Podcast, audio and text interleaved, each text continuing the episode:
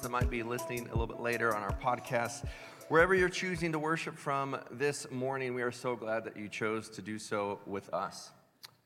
Last week, I was traveling back home from a conference, and, and when I got back home, when I landed in the Phoenix airport, I was struck by the difference between two very contrasting greetings.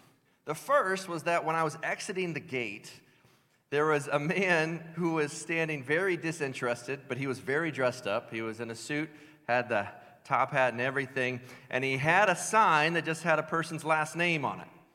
And, and he, he wasn't paying attention. He was just holding up the sign with one hand, and the other hand, he was on his phone like this. Occasionally, would kind of look up. No one? Nope. Okay. And he just and he was he was scrolling on his phone. And two thoughts hit me in that moment. One, everyone's on their phone all the time, even when they're supposed to be doing their job. And two, he clearly doesn't know who Mr.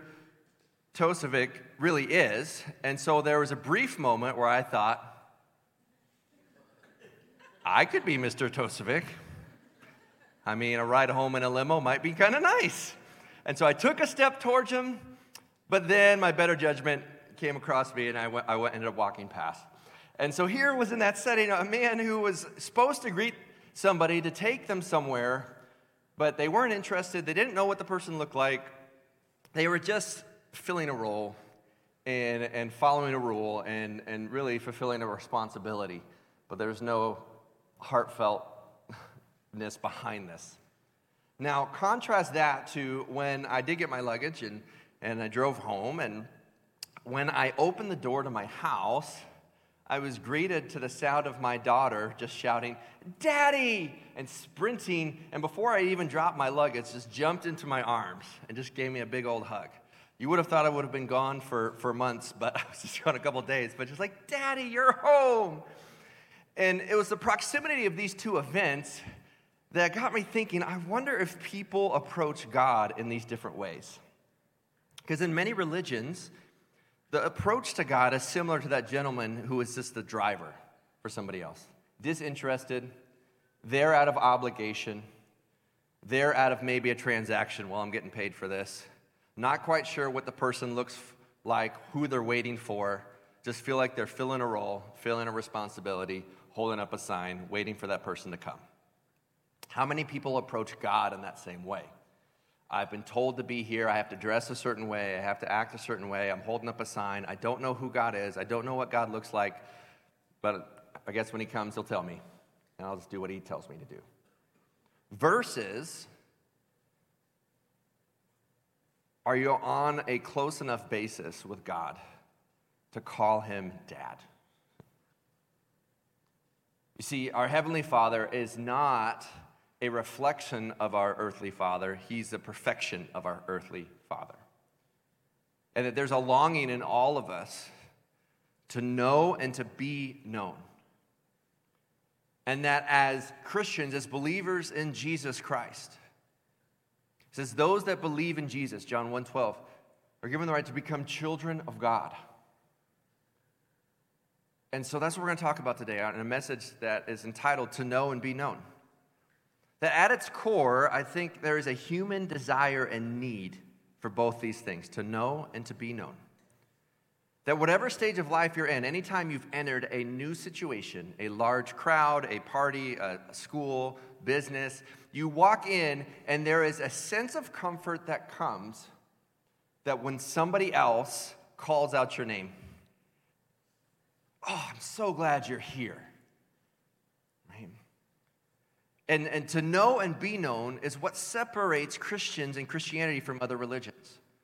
That it's not so much about a responsibility or a list of rules to follow, it is about a relationship and the God and Savior to know. And more importantly, to be known. We're walking through the book of Galatians right now, where Paul, the Apostle Paul, was writing to this group of primarily Jewish believers who they're in a couple of different churches in and around the area of Galatia, and they got saved. They believe in Jesus, but now these religious folks, these they're called Judaizers, come in and try to add rules to everything. So it's Jesus plus tradition, Jesus plus rules, and they try to add to the gospel.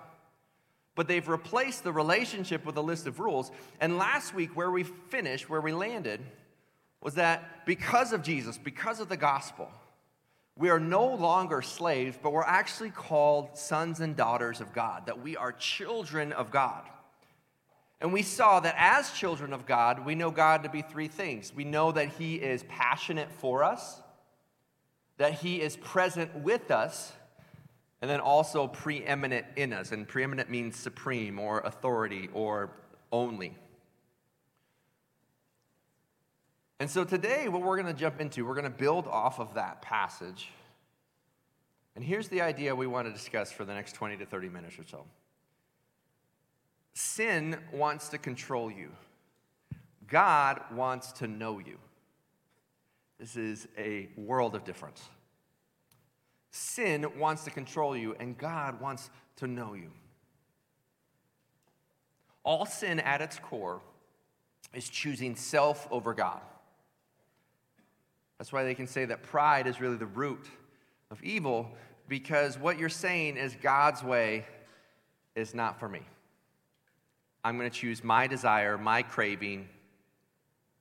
And whether it's thoughts, it's attitude, it's actions, it's wrong things that you do, it's purposely avoiding the right things that you should do. What, whatever sin you want to fill in that blank with, at its core, sin wants control. Now, this can be seen easily through various addictions that people have, whether it's drugs or alcohol or things of the like. They Say, well, I, I don't have an issue. And then they turn back. And now the most common drug for us all is right in our pocket, right? No one scrolls their phone and after a period of time gets up and goes, You know, I feel better about myself. You know? I know this person posted of their perfect family, their perfect vacation, their perfect quiet time, hashtag blessed, right? Like, but we don't get to see what's not in the frame. You know what I mean? Their house is, looks beautiful, and I just want them to zoom out and see that massive pile of laundry or dishes, right? You know what I'm talking about? Or the vacation is beautiful, and it's a picture, not a video, because otherwise you'd hear the children fighting in the background. That Christmas family photo, it's incredible. But you don't see the hundred outtakes of children going, ah, right? Like, and so we, we and, and pick your sin scroll of choice sports, entertainment, news. How many people complain about politics and news and then they cite their side? you know what I mean? Oh, I hate the news. Okay, what did they say today? Right? We get so worked up for stuff. The problem with sin is that it tries to control you and that you, you find yourself controlled by cravings. I need this, just a little bit more, just a little bit more.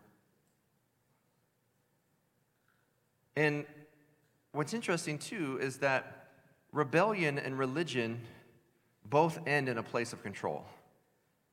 Rebellion says, I'm going to let my craving control me. Religion says, I'm going to let the rules control me. But in the end, you end up further away. Because if it's a drug, if it's a, if it's a drink, it is a, a show, it's, it's a thought, it's greed, it's bitterness, what, anger, whatever it is, no one wakes up the next day, man, I feel so much better. No, it's a cycle, right? I feel pain, so I'm going to numb the pain. I'm going to choose this thing to numb the pain, and now I feel further away than I did before. Well, now I feel further away, so I better numb it some more, and we end up down this path. Because religion says, Oh, I've messed up. My dad's going to be so mad. Christianity says, I've messed up. I need to tell dad.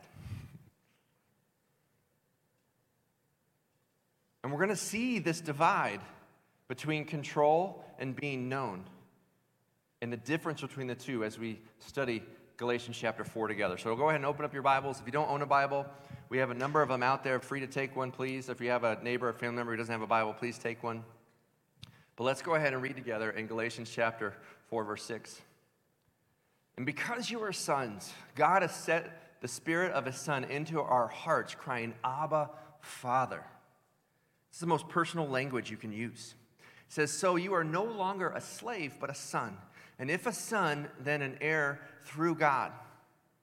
Formerly, when you did not know God, you were enslaved to those that by nature are not God's.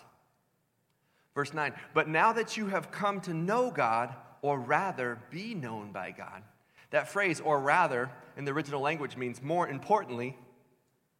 So he's saying, you're no longer slaves to this list of rules, this checklist, these things, these items, but now you actually know God. Okay? And you are known by God. That's a big difference. Pausing there for just a moment. To know God and to be known by God. You can know a lot of facts about somebody, but do you know them on a personal level? There has been a, a countrywide pandemic known as uh, Taylor Swift anxiety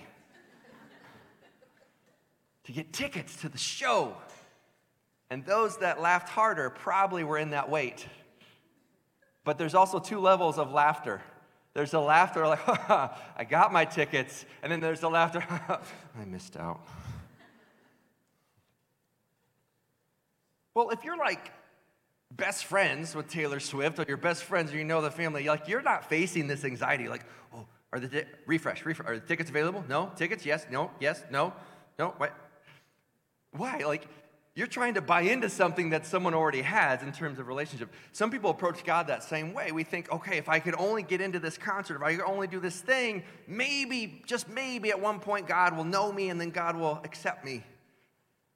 He's like, no, it's not about that. You actually know Him. But more importantly, He knows you. He calls you by name, He knows all your baggage your past, present, and future. He knows all your issues. And when he looks down, he sees his child. He says, No, you know God more importantly, or rather than to be known by God. How can you turn back again to the weak and worthless elementary principles of the world? Whose slaves you want to be once more? He's writing to Jewish people. It's almost like he's picturing or referencing when the people of Israel were enslaved in Egypt. And Moses comes and sets the people free, but they have not yet entered the promised land. There came a moment in time in the wilderness when the people were like, Oh, I wish we were slaves again. At least then we had some food. Uh, and Moses was like, Really? It's basically what Paul's saying here. Really? Guys, are you kidding me? I'm not sure what are you kidding me is in Greek, but like that's basically what he's saying. Later in the letter, he's like, I'm writing this in my own hand. Look at what large letters I'm using. What are you doing? He says, You want to turn back? Verse 10, he says, You observe days and months and seasons and years. What he's saying is, You're, you're observing all these festivals, all these traditions, all these different things. Did you miss it? I'm not trying to control you. I'm telling you that God wants to know you. That's a big difference. Verse 11 says, I'm afraid I may have labored over you in vain. What he's saying here is that the ways of the world are weak and worthless. You're playing with monopoly money here. Right? You, you might win at Monopoly, but at the end of the day, all the pieces go back in the box. And here's what I know to be true is that your sinful craving, whatever your craving is of choice, will not satisfy your soul. If you get a diagnosis of cancer or you experience betrayal in a relationship, or you lose your job, or you go bankrupt, or whatever situation or circumstance or difficulty, difficulty enters into your life, whether it's your own doing or someone else's to you, or it's a circumstance of the world, whatever it is, when you turn to a sinful craving, like, do you think a drink's gonna make it better? You think a drug's gonna make it better? You think a little more scrolling's gonna find your identity and your purpose? No, at best, it'll temporarily numb it. But just ignore, ignoring a problem doesn't solve it. And so he says, I want to give you a better way to know God and be known by him. It changes everything. And he gives two examples. First example is actually his own personal relationship, Paul's relationship with the Galatians. He says this in verse 12. He says, Brothers, I entreat you, become as I am, for I also have become as you are. Like, look, we're connected here. He says, You did me no wrong. Verse 13. For you know it because of a bodily ailment that I preached the gospel to you at first. Now, I want to pause here for a second because for years in ministry and seminary, all these things, I, I would skip over, I would miss the importance of this verse. Because overall, it's about freedom and being a child of God, and, and, and that makes a better song, right? I'm no longer a slave, but I'm a child of God. That makes a better song lyric than I came to you because of a bodily sickness. Like, we don't tend to sing that one. But this is crazy important. You know why? Paul wasn't supposed to be there. The only reason he was in Galatia in the first place was because of his sickness that prevented him from moving on.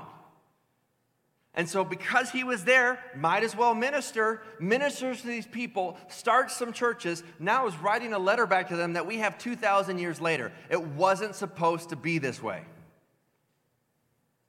I'm not sure who this is for, but here's what I know to be true that sometimes the detour actually leads to your destiny. If you've ever been in a situation or a circumstance in which you find yourself saying two things one, why?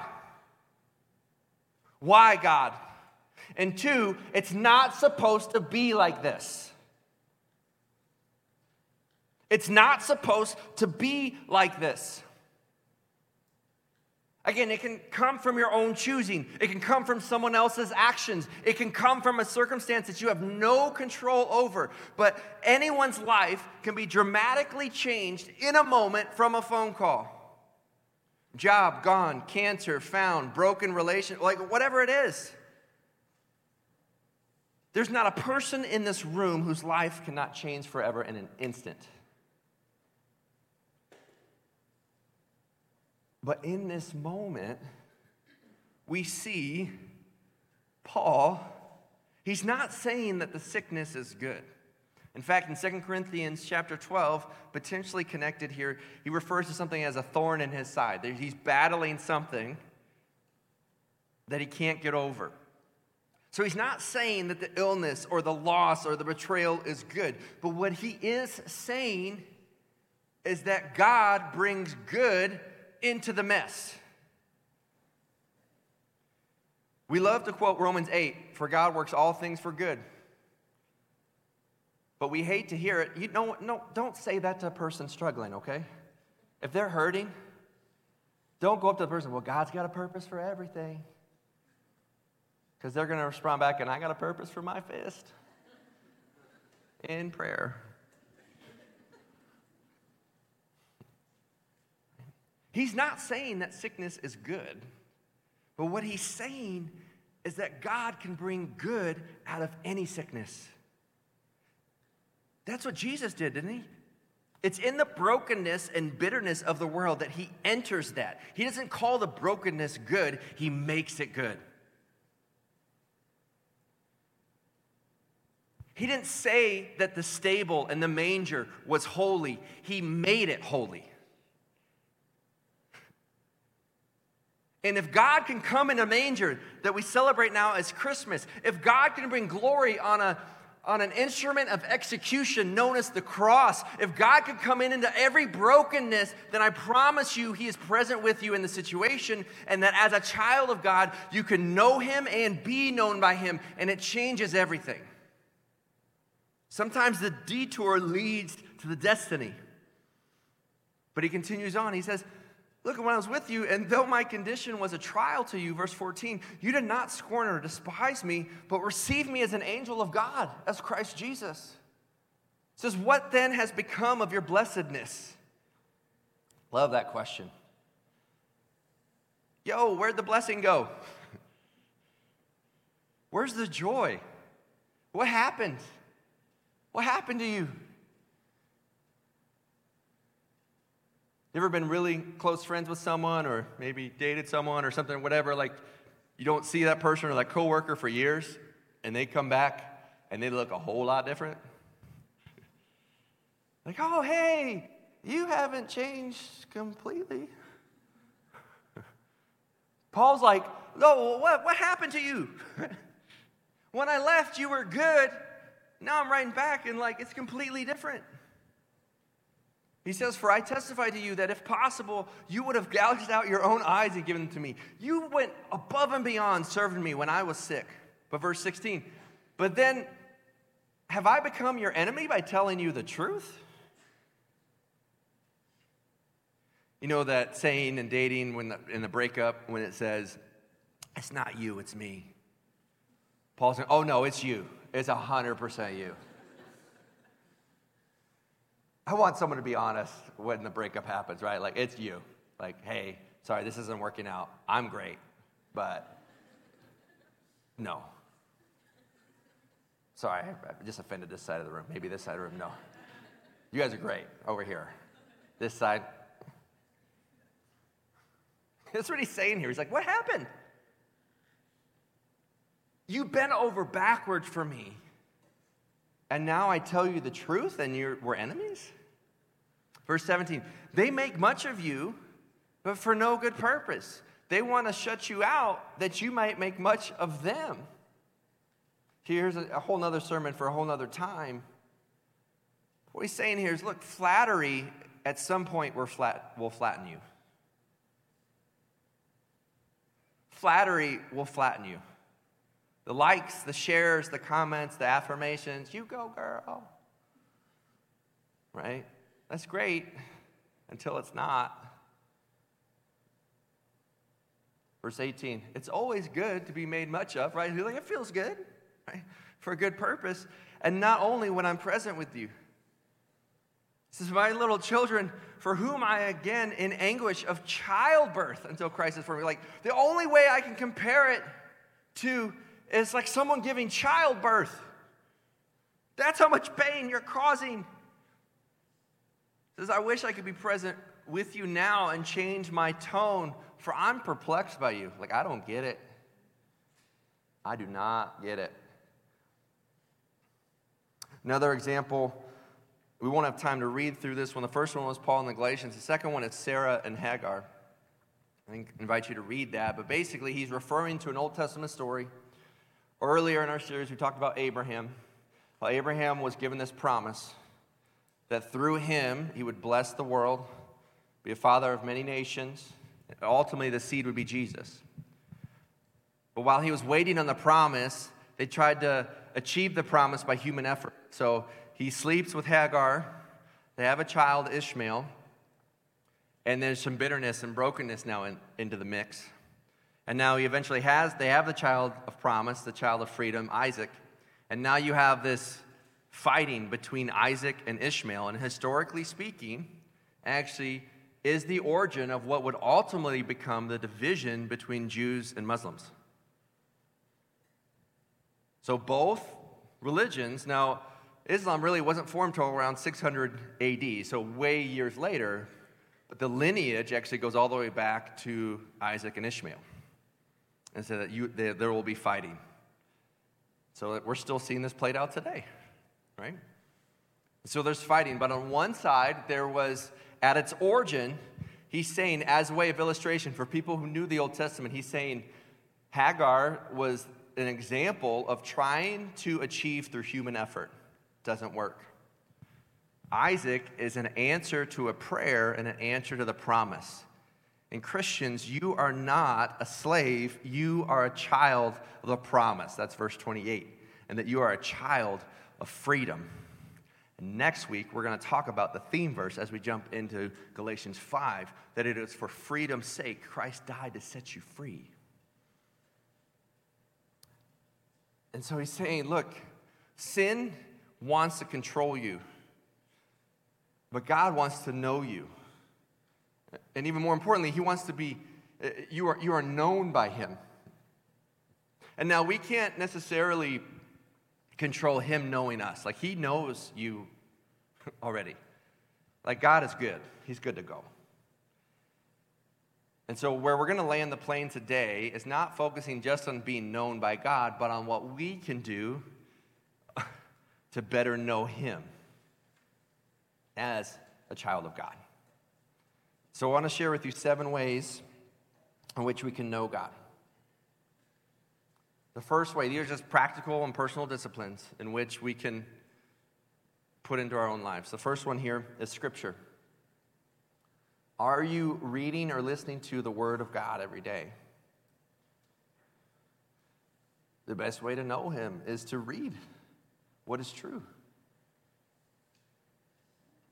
It's easy for us to scroll, fill our minds with meaningless sports trivia or celebrity facts or political stressful situations, whatever it is, right? Are you filling your mind with the Word of God that will last forever? Number two is prayer. Do you have regular times where you talk to and listen to God? Because when you connect with God, it changes everything. The third way to grow and how, and how you know God is community. That we are not meant to go through life alone, that we are called to be with one another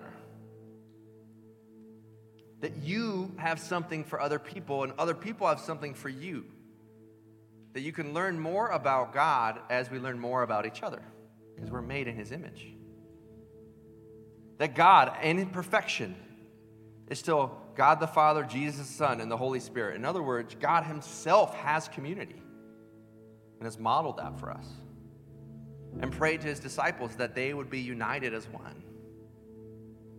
We have scripture, we have prayer, we have community. Next is music. Right? Some of you leaned in, like, wow, the Holy Spirit's speaking to me. No, Andrew just started playing keyboard behind me. But there's an actual reason why this draws us in, because music draws us in unlike other things. There is power that comes when people are gathered together to study the Word of God, to pray together, and then to sing praises to His name. Fifth is nature. When you get out in nature, you're reminded of a proper perspective. Right? If you're on a mountaintop, if you've seen a sun rise, or more likely for me, a sunset, because those are early. Again, combine these things.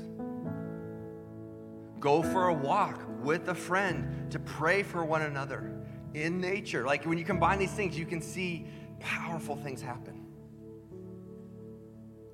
The next one here, serving. Sometimes when you're struggling, when you're in a vacuum, and all you're seeing is your problem, what do you focus on? It's your problem. But if you get outside of yourself and you start meeting the needs of people around you, it changes your attitude. That's what Paul did when he was sick to the point of almost death. He didn't just sit there and stare at his sickness. He started serving and blessing the people in Galatia that now led to a letter we're reading 2,000 years later. And the last one, this one's not fun. That's why I put it last. One of the most practical ways you can learn about God is through suffering. Early church suffered. Jesus Christ Himself suffered. We don't want to sign up for it, we don't choose it, but I promise you that God can use that because when you suffer, when you struggle, you are reminded of the brevity of life you're reminded how fragile the human soul is, and we become dependent on whom God is. And I'm telling you, that is a much healthier position. When I was traveling back, I was traveling back from a missions conference where we were interacting with church planters from around the world, and they were sharing stories of very real present time persecution. And what amazed me was not just the brokenness of the people over the persecution, but the joy they had and the joy that they had, the connection to that. When you look at these seven things, are, are you choosing to connect with God in these ways? Or are you filling your mind with drink? Are you filling your mind with scrolling? Are you filling your mind with busyness? Even good things placed in the God spot becomes an idol. Your kids can become an idol. Your spouse can become an idol. Your job, your money can become an idol because those things are never meant to fill the God spot in your heart and in your soul. The joy of this week, uh, the plumbing backed up and water started coming up through the sink and toilet and bathtub, and come to find out that the main drain out of our house got clogged. And so we called someone out, and um, that's cheap. Um, it's not cheap. Um, grateful they were able to fix it, but when they got in, dug way under, and, and found it, what happened was the tree root of our tree in the front yard crushed the pipe and stopped the flow.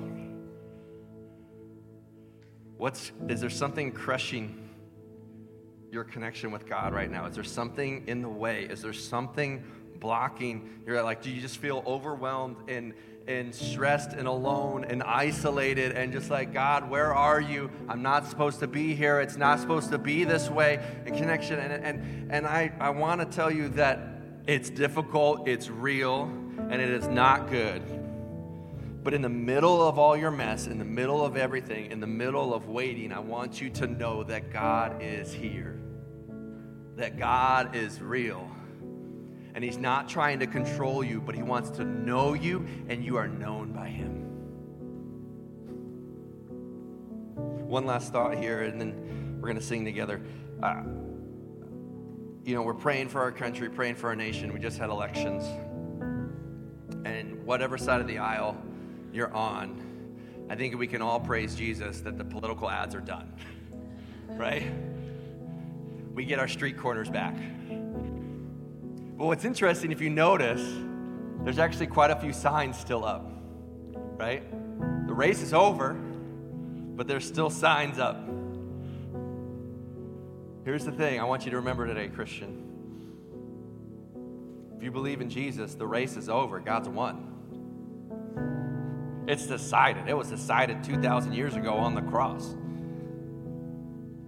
And so Satan can't touch you but he can fill your street corner with signs saying, Nope, this is your life. Nope, this is your life. This is your life. And you might feel overwhelmed because everywhere you turn, you see these ads, you see these things in your mind, like, oh my goodness, I want to encourage you. The battle is won, the victory, the war is over. Jesus has defeated death, has conquered Satan, and because he rose again, he made forgiveness possible, he made love possible, and now for those that believe in him, he calls you a child of God. Amen. This is the difference this is what it means to know and to be known. This is what we take into our situations so that on tomorrow, into that meeting, into that health treatment, into the bank, into the, into the betrayal, wherever you're walking into tomorrow, you are not walking in as someone who is a victim. You are walking in as someone who is victorious over someone who is a son or a daughter of God and has the Holy Spirit in you, and that you can know Him if you choose it choose Him today? Dear Heavenly Father, we just thank you for who you are. God, we need you in our lives. We pray for you right now. That God, I don't want to be controlled by this craving. I don't want to be controlled by pride or by anger or by bitterness. I don't want to be controlled by lust. I don't want to be controlled by selfish living. I want to be controlled by your spirit. I want to be controlled and be filled by who you are and what you've done. And we don't just hold up a sign hoping that you'll show up, but we can run to you and call you Abba Father because of Jesus Christ. You know us. And God, we desire to know you. Put my trust in you, God believe in you as Lord and Savior. Thank you for saving me. In your son's name we pray. Amen. If you're walking through something right now, I invite you to let us know. If you prayed with me just now, let me know. If you're committing your life to Him, if you want an interest in baptism, you want to find community, you want to look for a way to serve wherever you are on your journey, let us know. Turn this in, talk to me, I'll be out there up front. But understand this sin does not have to control you. We have the freedom in Christ.